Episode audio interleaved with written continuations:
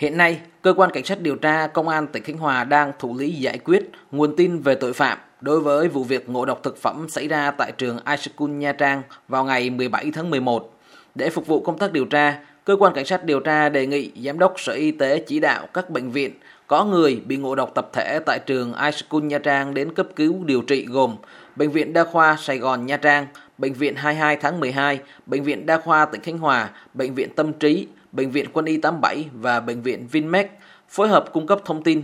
Các bệnh viện ra soát, tổng hợp và cung cấp số liệu cho cơ quan điều tra. Cơ quan cảnh sát điều tra cũng đề nghị các cơ sở y tế nào khác nếu tiếp nhận điều trị bệnh nhân liên quan đến vụ ngộ độc thực phẩm xảy ra tại trường Iskun Nha Trang thì báo cáo để đơn vị nắm thông tin, phục vụ công tác điều tra. Đồng thời, Công an tỉnh Khánh Hòa đề nghị Sở Y tế chỉ đạo các cơ sở y tế lưu giữ, bảo quản tất cả mẫu máu của bệnh nhân điều trị liên quan đến vụ ngộ độc thực phẩm nếu có,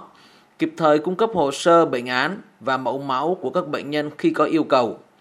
Sở Y tế tỉnh Khánh Hòa đã có công văn đề nghị các bệnh viện, cơ sở y tế liên quan khẩn trương rà soát, tổng hợp số liệu và cung cấp thông tin cho cảnh sát. Đến tối nay 22 tháng 11, Sở Y tế tỉnh Khánh Hòa ghi nhận 662 ca ngộ độc tập thể tại trường Iskun Nha Trang, trong đó có 388 ca phải nhập viện điều trị nội trú, một ca là học sinh người nước ngoài đã tử vong. Một phụ huynh có con đang điều trị tại bệnh viện 22 tháng 12 thành phố Nha Trang đề nghị cơ quan chức năng điều tra làm rõ những người có liên quan vụ ngộ độc này. Những cái bữa ăn như vậy em biết là lãnh đạo họ đều nhìn thấy chứ không phải là không. Cho ăn như vậy là trong đó có sự đồng tình. Nhiều khi hiệu trưởng cũng ở đó và mình cũng nhìn thấy và hiệu trưởng đều nhìn thấy những cái bữa ăn đó của con. Quản lý cũng sẽ thấy, đều biết hết. Phụ huynh cũng đã thấy rất nhiều lần là những cái bữa ăn ở trường không an toàn, cũng đã ý kiến lên thầy cấp trên của của trường rất là nhiều lần luôn. Nhưng mà nhà trường hầu như đều là phớt lờ cái điều đó. Đến bây giờ nó mới có cái hậu quả đó